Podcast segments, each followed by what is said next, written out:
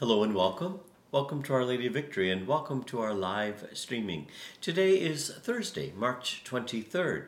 Today is Thursday of the fourth week in Lent. Let's hear from John's Gospel today, John chapter 5, verses 31 through 47. Let's listen together to what John teaches us today. Jesus said to the Jews, If I testify on my own behalf, my testimony is not true. But there is another who testifies on my behalf, and I know that the testimony he gives on my behalf is true. You sent emissaries to John, and he testified to the truth. I do not accept human testimony, but I say this so that you may be saved. He was a burning and a shining lamp and for a while you were content to rejoice in his sight. But I have testimony greater than John's.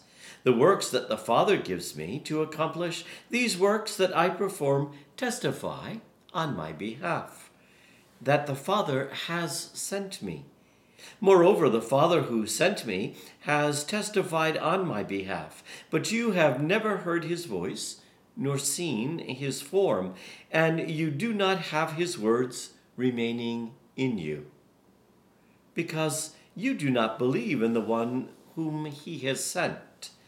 You search the scriptures because you think you have eternal life through them. Even they testify on my behalf, but you do not want to come to me to have life.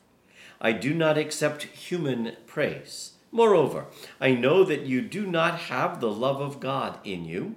I came in the name of my Father, but you did not accept me. Yet if another comes in his own name, you will accept him. How can you believe when you accept praise from one another and do not seek the praise that comes only from God? Do not think that I have, will accuse you before the Father. The one who will accuse you is Moses, in whom you have placed your hope. For if you had believed in Moses, you would have believed in me. But if you do not believe his writings, how will you believe my words? For our salvation, the gospel of the Lord. Praise to you, Lord Jesus Christ. I've entitled this Messenger of Humankind. Elie Wiesel, the winner of the 1986 Nobel Peace Prize, has kept alive through his many books, articles, and lectures the memory of those millions of Jews who perished in the Holocaust during the Second World War. Wiesel, whose parents and sister perished in the Nazi death camps, writes not to condemn the human race, but to remind the world of the preciousness of the humanity that we all share. The Nobel Peace Prize Committee called Elie Wiesel a messenger to mankind. In an interview just before the Nobel presentation, Elie Wiesel talked about the responsibility of being such a messenger.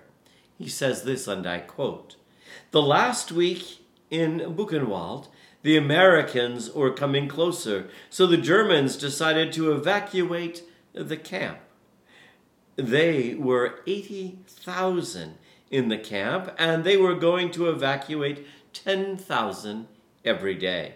Most of those who left were killed either on the way or on the trains, starved or shot.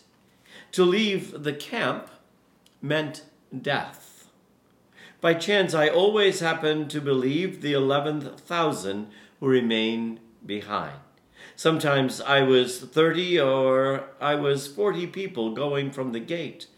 The gate was open. People were going, but they would let out only 10,000. Then they'd stop and I'm very often haunted by the person who was that ten thousandth. Since I cannot bring him back, I must speak for him. I choose to be his messenger because he, I hope, is now my messenger. I took that from Commonweal magazine in October. We who have encountered Jesus in our lives are now his messengers to the world. We are called to be the messengers of the risen Christ, who is now our messenger, our advocate before God. Did you ever think of yourself as the messenger of God? I think that every time when you see me bow before the altar as I prepare to go and read the gospel, I recognize the power of my words that in a few moments they simply will not be my words, but I pray as I bow that I will speak God's word to you, that somehow it will go far beyond my interpretation, my understanding of the scriptures, but that truly it will be God's Spirit working in me, speaking to your minds, speaking to your hearts. Today, recognize the number of people who are perhaps waiting for you to be a messenger of God's love, a messenger of God's hope, a messenger that perhaps, as challenging as the world seems, all is not lost, and God is still with us. Would you pray with me now? In the name of the Father, and of the Son, and of the Holy Spirit. Amen. Father, make us faithful messengers of your Son Jesus. May our compassion and our charity give effective witness to the good news of his resurrection. Make us worthy always of Jesus' advocacy before you in the life of the world that is to come. We ask this, who lives as Father, Son, and Holy Spirit, God, for ever and ever. Amen. Our Lady of Victory, pray for us. Be blessed today, who is Father, Son, and Holy Spirit. Amen. Have a wonderful, wonderful day.